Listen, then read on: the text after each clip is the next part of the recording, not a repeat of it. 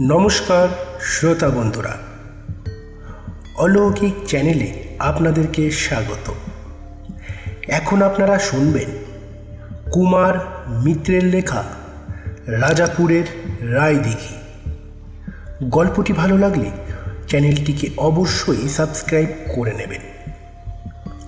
আর যারা স্পটিফাই বা অন্যান্য পডকাস্ট সাইট থেকে আমার গল্প শুনছেন অবশ্যই আমাদের অলৌকিক সাইটটিকে একটু ফলো করে দেবেন। তো দেরি না করে শুরু করছি আজকের গল্প। রাজাপুরের রায় দেখি।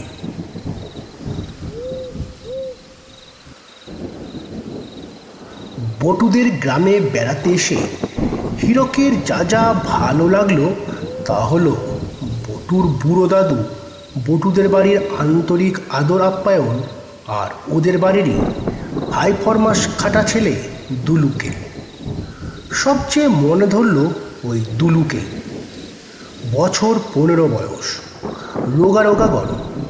হাতে গলায় একরাশ মাদুলির তাবিজ দেখে বোঝা যায় দুলু আরও যখন ছোটটি ছিল তখন খুব ভুগেছে। যত সব কবিরাজ বদ্যি আশেপাশের গা গোড়ামে আছে, তাদের সবার নাম ওর মুখস্থ। দুলুর শরীরে ফর্সা বলতে শুধু ওর দাঁত দাঁতগুলো আধারের মধ্যে চেনা মুশকিল, এত কালো।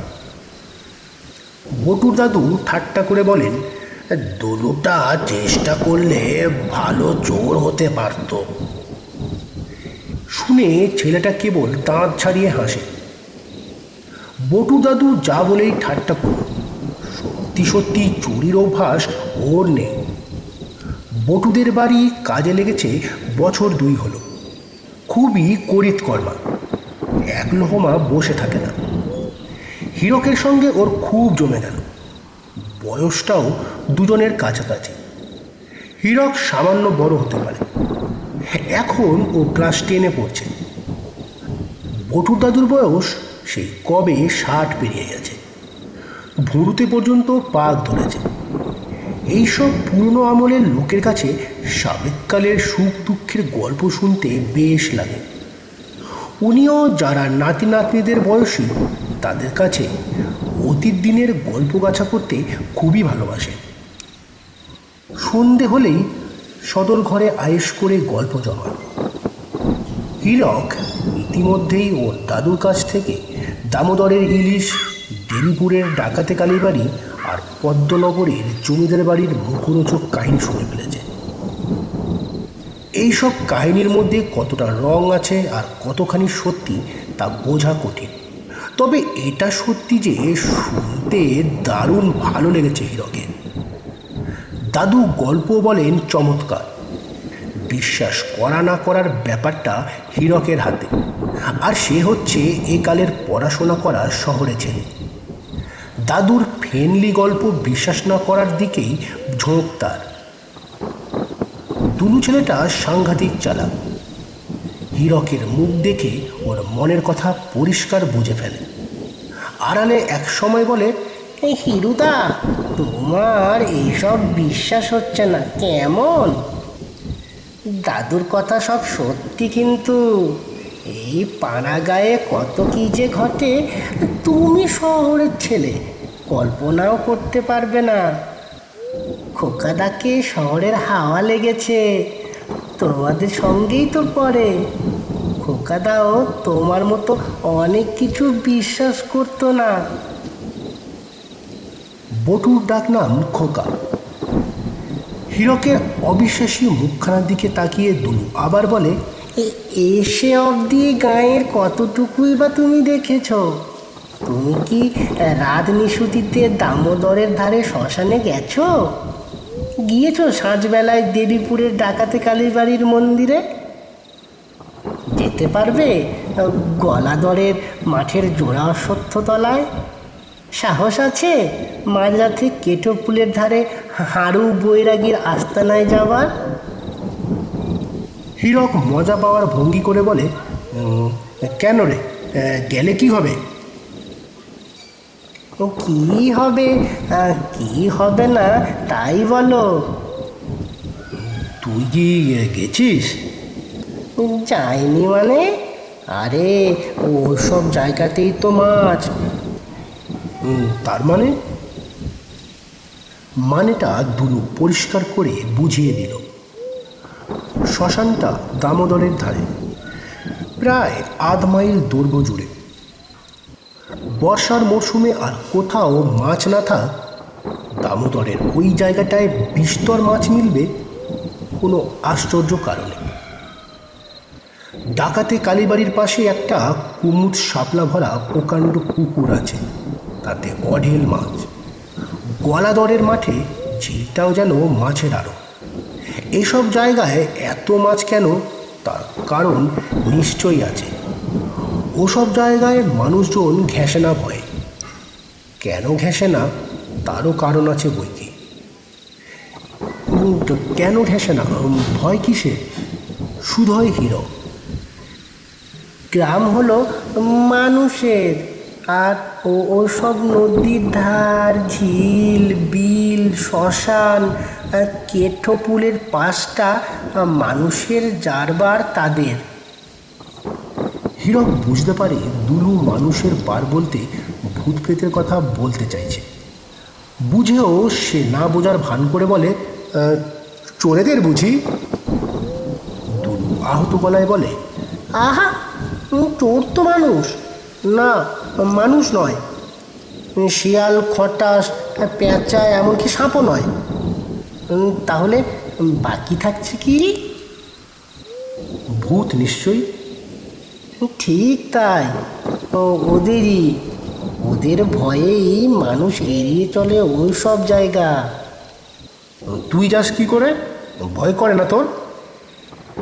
দুলু সগর্বে বলে আমার মন্তর দেওয়া কবজ আছে না? আছে না তাবিজ? আশু ওঝার কবজ যাত্রা জিনিস নয়। হীরক মনে মনে বিরক্ত হয়।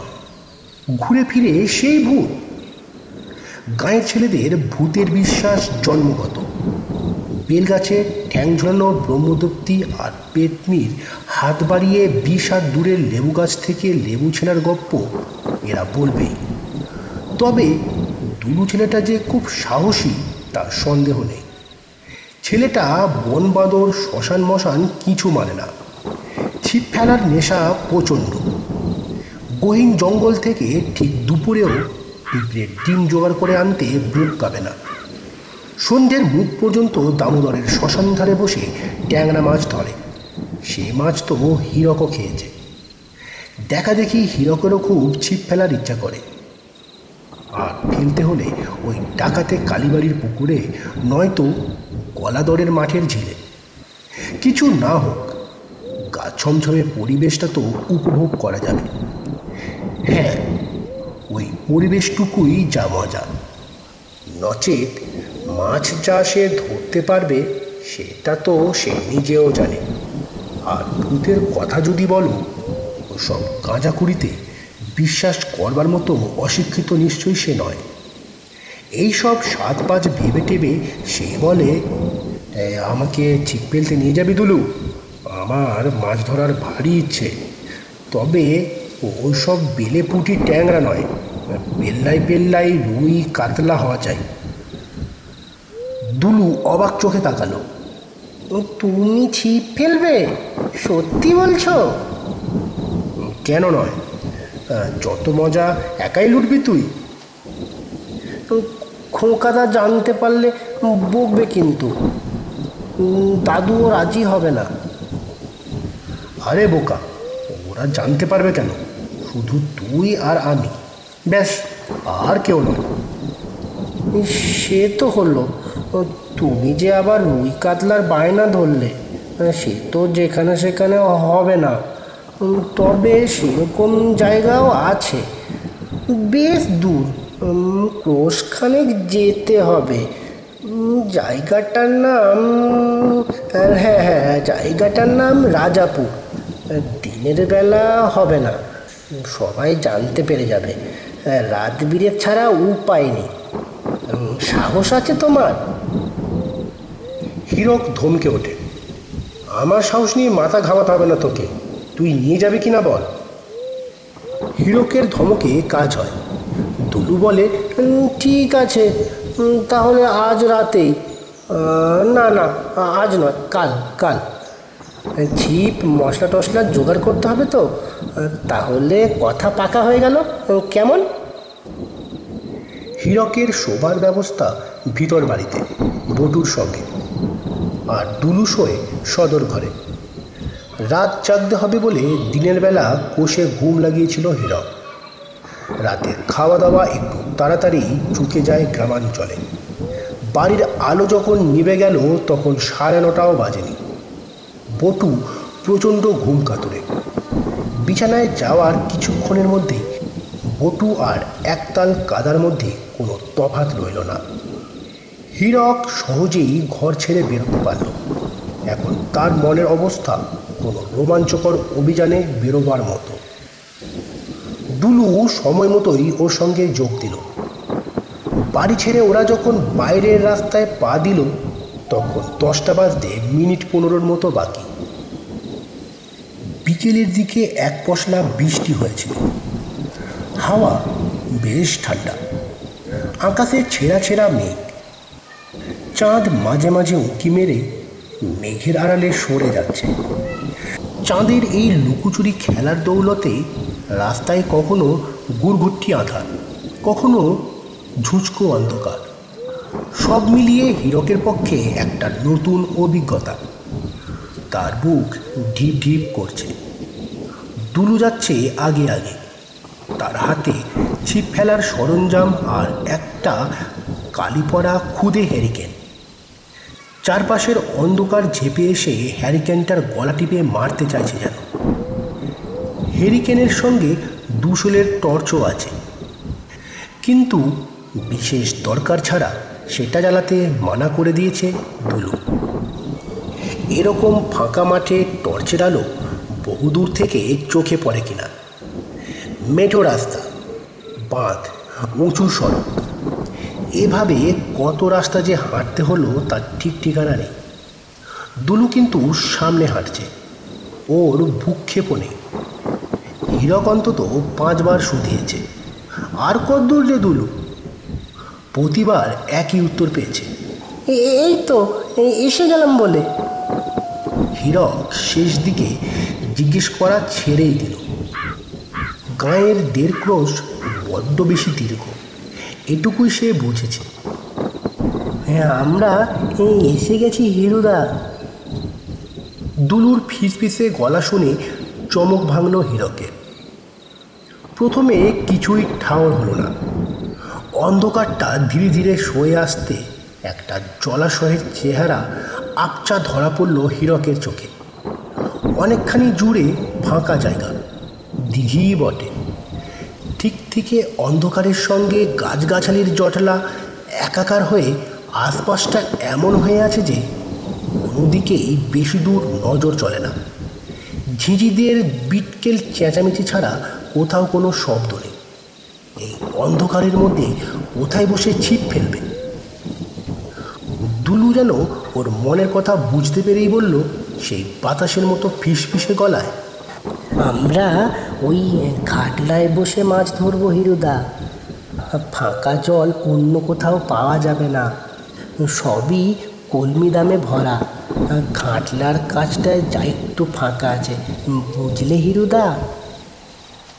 ঘাটলায় বসেই মাঝে মাঝে ছিপ ফেলে কিনা রাজা বাবু রাজাবাবু? এই আবার রাজাবাবুটা আবার কে? আরে যা দিঘি। রাজাবাবুরা মস্ত জমিদার ছিল কি না লোকে বলতো রাজাবাবু, সেই থেকেই গায়ের নাম রাজাপুর। ওই যে ডান দিকে গাছপালার মাথা, ওই যে ডান দিকে গাছপালার মাথা ছাড়িয়ে মস্ত একটা কোঠার বাড়ি দেখা যাচ্ছে, দেখতে পাচ্ছ? হ্যাঁ ওটাই তো রাজবাড়ি। ভালো করে নজর করে দেখো, চোখে পড়বে তোমার। মরা ফ্যাকাশে জ্যোৎস্নায় একটা বাড়ির চুরো নজরে পড়ল বটে হিরকে। ওটাই তাহলে রাজবাড়ি? মানে জমিদার বাড়ি? কিন্তু এত বড় মহলে আলো টালো জ্বলছে না কেন?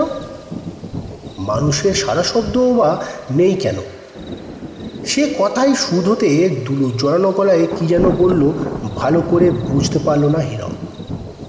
ও- ওসব কথা এখন থাক। এরকমই কিছু একটা বলল যেন। থাক তো থাক। রাত ঘাটা দুলুর চোখ কি অন্ধকারের মধ্যেও খটাসের মতো জলে না হলে ছিপ ফেলার সব ব্যবস্থা করছে কি করে? অন্ধকারই চার ফেলল। বসার জায়গা খুঁজে বের করল। হীরক ভাবছিল ফাতনা কি করে দেখা যাবে? তারও বন্দোবস্ত হয়ে গেল। বলল হিরুদা ফাতনায় জোনাকে পোকা লাগিয়ে দিয়েছি। ও, ওরই আলোয় একরকম করে বুঝে নিতে হবে মাছ ঠোকরাচ্ছে কি না এই দিঘির মাছ রাক্ষুসে, টোপ গিলেই ছোটে ওরা। আর একটা কথা, একদম চুপচাপ থাকবে কিন্তু হিরুদা। কেলো আর ভুলো টহল দিয়ে বেড়ায় কিনা? আমাদের দুজনার যদি আওয়াজ পায়, তাহলে কিন্তু কাঁক করে ধরবে। কেলো আর ভুলো? কুকুর বুঝি? হীরক চাপা গলায় জিজ্ঞেস করল, না, তাহলে? তুমি অত শত বকো না তো হিরুদা। জায়গা খারাপ, বলছি না। বকুনি খেয়ে মনটা একটু খারাপ হয়ে গেল হিরোকে। তারপর বুঝলো দুলু ঠিকই বলেছে। হাজার হোক, তারা তো সাধু সংকল্প নিয়ে আসেনি চোর বলে কথা। এইসব সেকেলে রাজা জমিদাররা লোক ভালো নয়। জমিদারি এখন হয়তো নেই, কিন্তু মেজাজটা যাবে কোথায়? ধরা পড়লে কী শাস্তি দেবে ভাবলেও হাত পা ঠান্ডা হয়ে আসে। যাই হোক দুশ্চিন্তা তাড়িয়ে ছিপ ফেলায় মন দিল সে। দুলু মিথ্যা বলেনি। কিছুক্ষণের মধ্যেই তার মতো আনাড়ির হাতেও দুটি তিন মাছ ধরা পড়ল। অবশ্য ছোটোখাটো চেহারার। দেড় দু কেজি করে হবে। অথচ আশ্চর্যের ব্যাপার, দুলুর মতো অমন পাক্কা মেছরেও চুপচাপ বসে আছে। তার ফাতনা নট নরঞ্চরণ মাছের নেশা, বড্ড নেশা। হীরক এতই মুশগুল হয়ে গিয়েছিল সেই নেশায় যে ছাড়া আর কোনো দিকেই তার মনোযোগ ছিল না। এমনকি দুলুর কথা পর্যন্ত মনে ছিল না তার। হঠাৎ একটা মাছ ডাঙায় তুলে বড়শি থেকে ছাড়াতে গিয়ে ছিপটাকে মাটিতে রাখতে হলো। তারপর অবাক হয়ে দেখল ছিপও নেই, মাছও নেই। মানে দুটোই আছে, তবে অন্যের হাতে।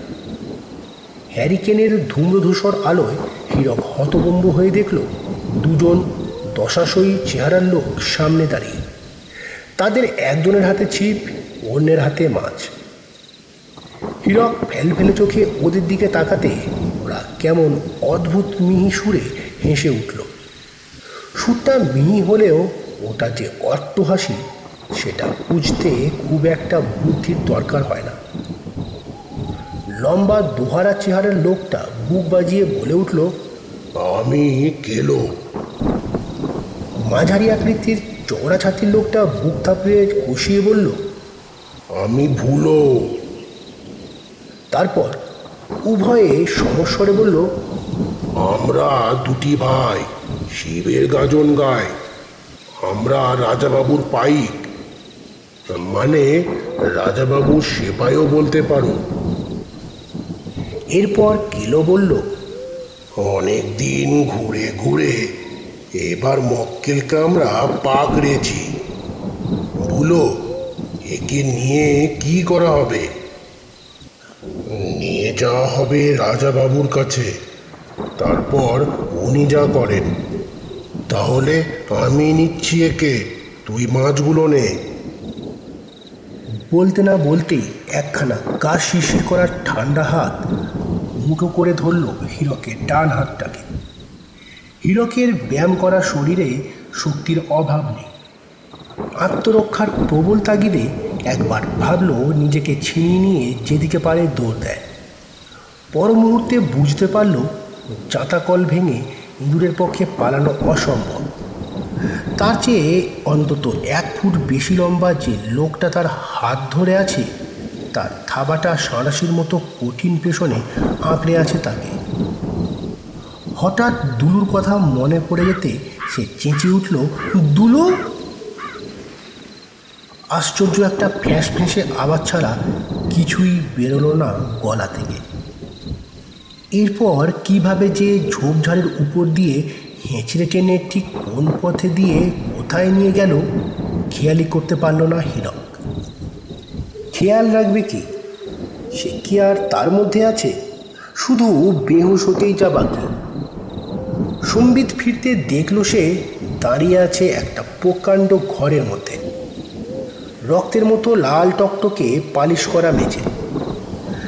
ছাদের তলা থেকে কতগুলো বাহারি কাচের ঝাড় ঝুলছে। অতগুলো ঝাড়বাতি অথচ আলো তেমন জোরালো নয়।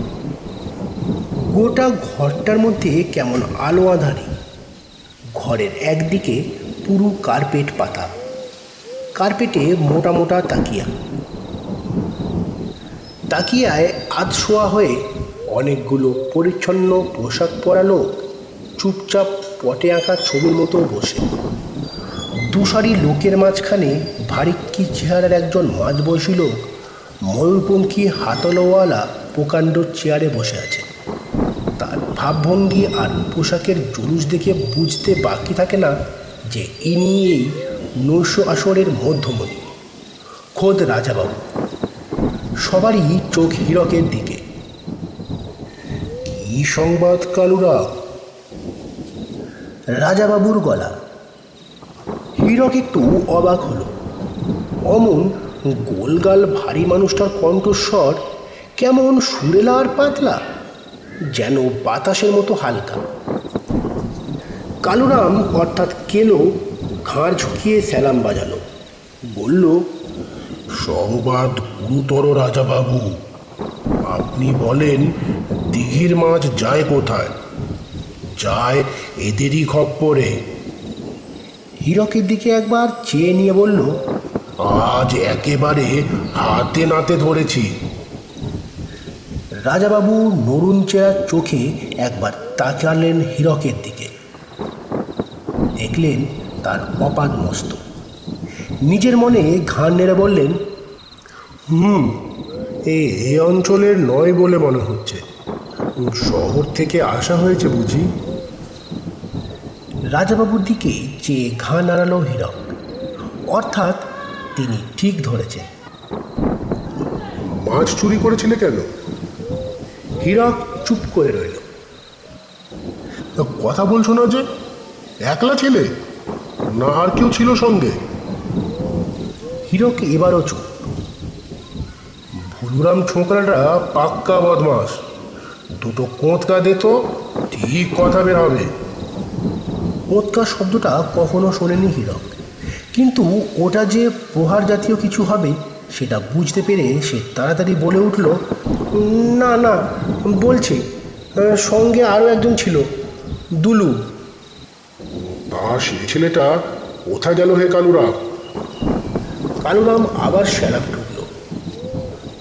কি মাফ করবেন হুজুর? সে ছেলেটা মাছ ধরেনি শুধু বসেছিল তাকে আমরা ধরে ধরিনি। পানের গোদা এই ছেলেটাই। রাজাবাবু বললেন তুমি লেখাপড়া নিশ্চয়ই জানো তাই নয় ছোকরা?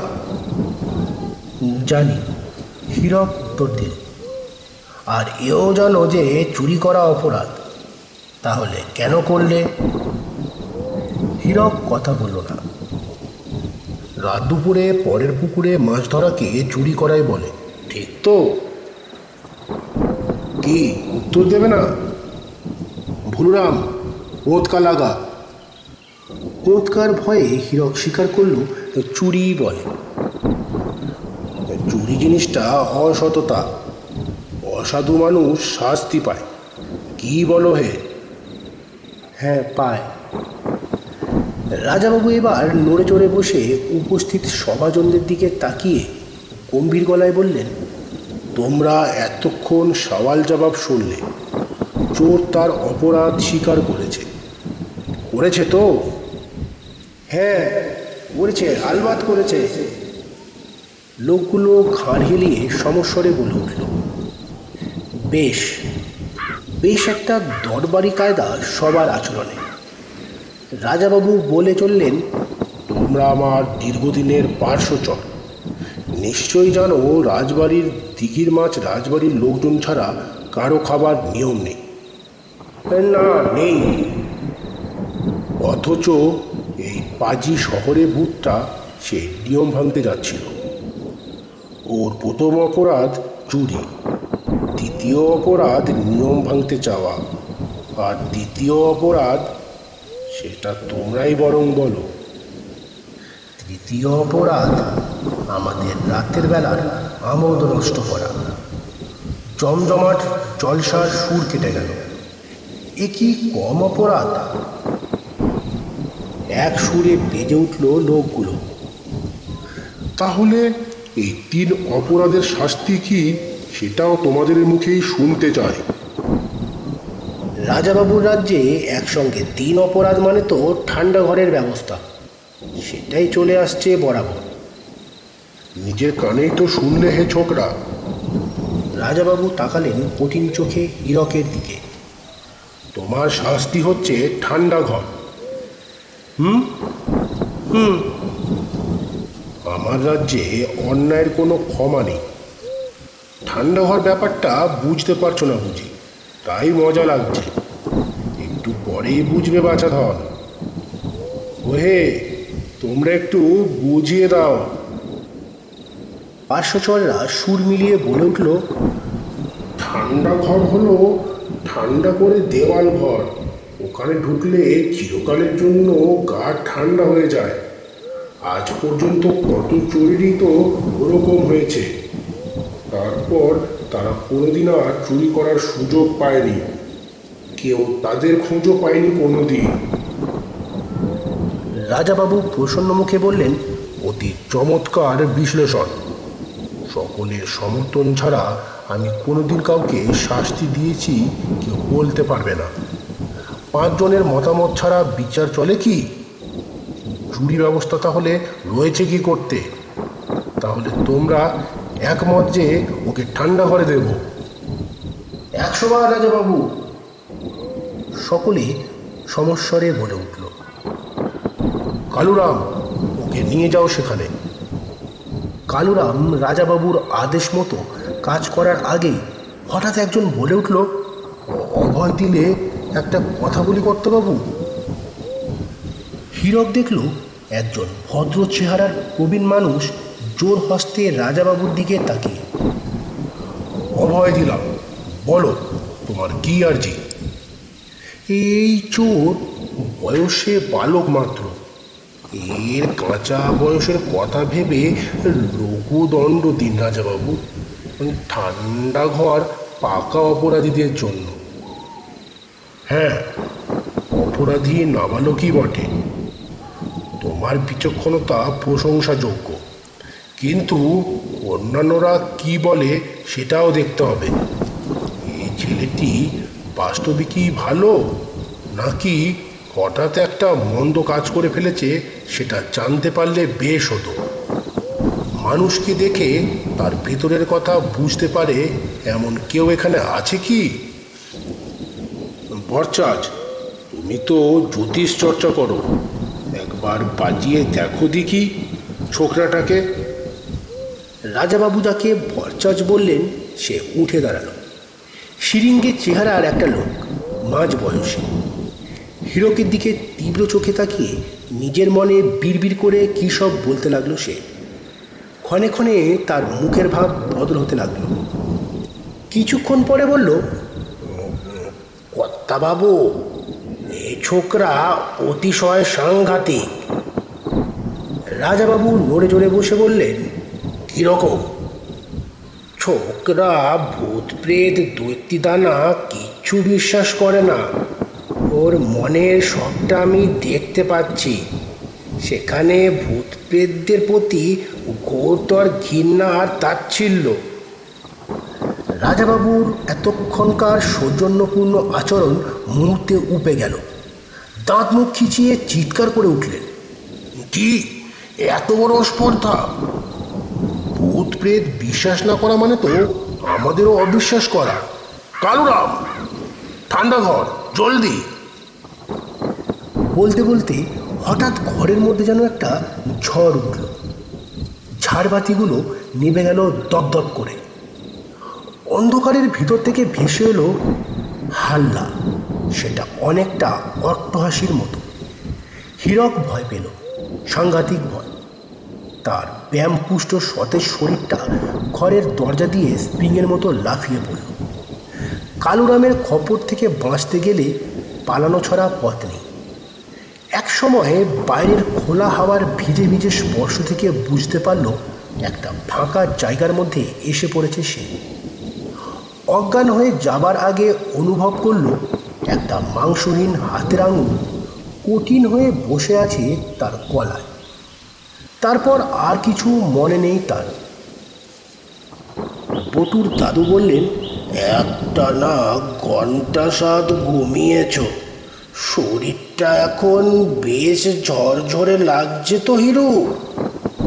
হীরক লজ্জা পেয়ে বিছানায় উঠে বসল। ঘরের মধ্যে বটুর দাদু বটু, দুলু ছাড়াও আরও দুজন অচেনা লোক রয়েছে। পাড়া প্রতিবেশী হবেন আর কি। সবাই তার দিকে এমনভাবে চেয়ে আছেন যে সে যেন একটা আজব দ্রষ্ট। দুর্বল দুর্বল লাগছে। একটু গরম দুধ খাবে। ওরে বটু, একটু দুধ আন। বটুর দাদু বলে যেতে লাগলেন, সেই সকাল আটটায় তোমাকে আনা হয়েছে এখানে। রাজপুরের দিঘির ধারের মাঠে অজ্ঞান অবস্থায় পড়েছিলে। তারপর জ্ঞান যদি বা ফিরেছিল, সঙ্গে সঙ্গে ঘুমে এলিয়ে পড়লে। দুলুটা ভোর রাতে এসে খবর দিতে বটুর দলবল নিয়ে ছুটল। বাঁশের পাটায় করে এখানে যখন বয়ে আনলো, বেলা আটটা হবে তখন। ব্যাপারটা বলো তো ভাই কি ঘটেছিল? বটু দুধ আনলে খেয়ে শরীরে বল পেল হীরক। কিছু গোপন না করে সব খুলে বলল সে। শুনে কিছুক্ষণ গম্ভীর হয়ে দাদু বললেন, তুমি খুব জোর বেঁচে গেছো দাদু ভাই। নেহাত ভাগ্যের জোরে বেঁচে গেছো। তুমি যার খপ্পরে পড়েছিলে, সে হলো রাজাপুরের শেষ জমিদার কন্দর্প রায়। মস্ত জমিদারি ছিল বলে লোকে ওদের রাজাবাবুই বলতো। তা এসব হলো পঁয়ত্রিশ চল্লিশ বছর আগেকার কথা। আমি নিজেই তখন যুবক। কন্দর্প রায় মারা গেলে খুব সমারোহের সঙ্গে দাহ করা হয়েছিল। মনমন চন্দন কাঠে পুড়েছিল রাজাপুর থেকে দামোদরের তীর পর্যন্ত তিন মাইল রাস্তার উপর আধুলি ছড়াতে ছড়াতে এসেছিল। এই অঞ্চলে এইসব গল্প হয়ে আছে দাদু ভাই তাহলে বুঝে দেখো কাদের হাতে তুমি পড়েছিলে। একটু থেমে দাদু আবার বলতে লাগলেন, আর কেলো ভুলোর নামও এই দিকের কে না জানে। কন্দরপোড়ায়ের ডান বা হাত ছিল ওরা। হেন দুষ্কর্ম নেই যা ওরা কন্দরপোড়ায়ের হুকুমে করতো না। আর ওই যে ঠান্ডা ঘরের কথা বললে, ওটা আসলে ছিল অপরাধীদের খুন করার ঘর। কেলো ওখানে তাদের খুন করত? ঘরের মধ্যে একটা কুয়ো আছে, মেরে তার মধ্যে ফেলে দিত। একবার একবার নাকি কুয়ো থেকে অনেক কঙ্কাল আর খুলি বের করেছিল পুলিশ। এ, অবশ্য শোনা কথা। সত্যি মিথ্যা বলতে পারব না। হীরক চুপ করে শুনে যাচ্ছিল। এই দিনের আলোয় একঘর লোকের মধ্যে গত রাতের স্মৃতি কেমন অবিশ্বাস্য মনে হচ্ছিল তার। বটুর দাদু এক টিপ নসিন নেবার জন্য থামলে সে বলল আচ্ছা দাদু, আমাকে কেলো ভুলো যেখানে নিয়ে গিয়েছিল, ওটা কোন ঘর? ওটা হলো গিয়ে জলসা ঘর মানে তোমার প্রমদক্ষ। ইয়ার বক্সি নিয়ে অন্দরপোড়ায় ওখানে আমোদ আহ্লাদ করত। জমিদার মহলের সবচেয়ে সুন্দর ঘর ওটাই।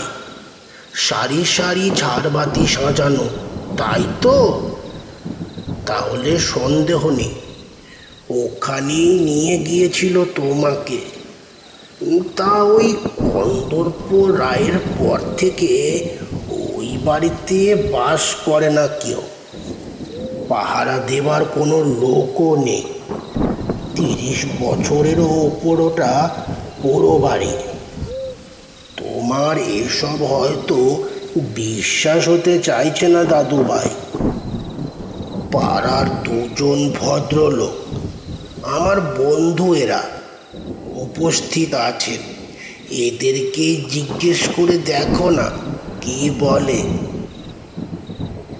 অন্য দাদুরা ঘাড় নেড়ে বটুর দাদুর কথায় সায় দিলেন। এক বর্ণ মিথ্যে নয় সব সত্যি। ও বাড়িতে বহুকাল কেউ বাস করে না। রায় গোষ্ঠীটাও শেষ হয়ে গেছে।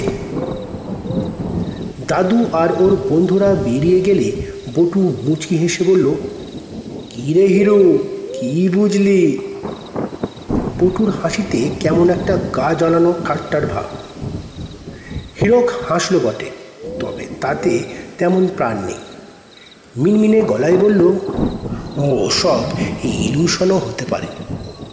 বটু চোখ বড় বড় করে বলল ইলিউশন মানে তো মায়া, অর্থাৎ এখনও তোর অবিশ্বাস গেল না?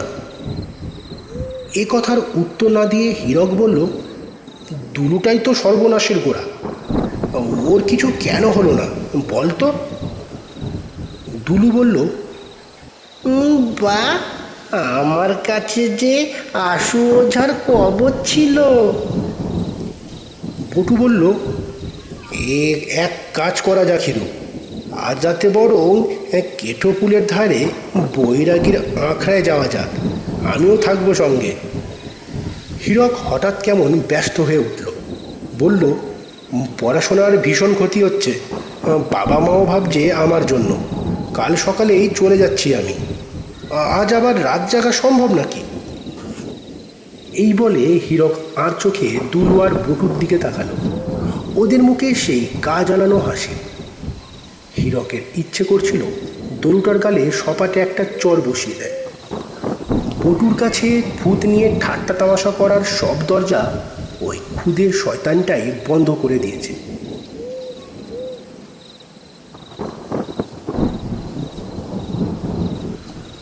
এখানেই শেষ হলো কুমার মিত্রের লেখা রাজাপুরের রায়দিঘি গল্পটি। এই গল্পটি আপনাদের কেমন লাগল অবশ্যই জানাবেন কমেন্ট বক্সে।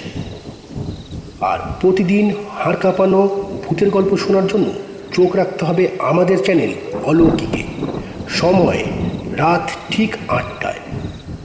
আর যারা আমার চ্যানেলে গল্প শুনছেন, আমাদের গল্প ভালো লাগলে চ্যানেলটিকে সাবস্ক্রাইব করতে মোটেও ভুলবেন না।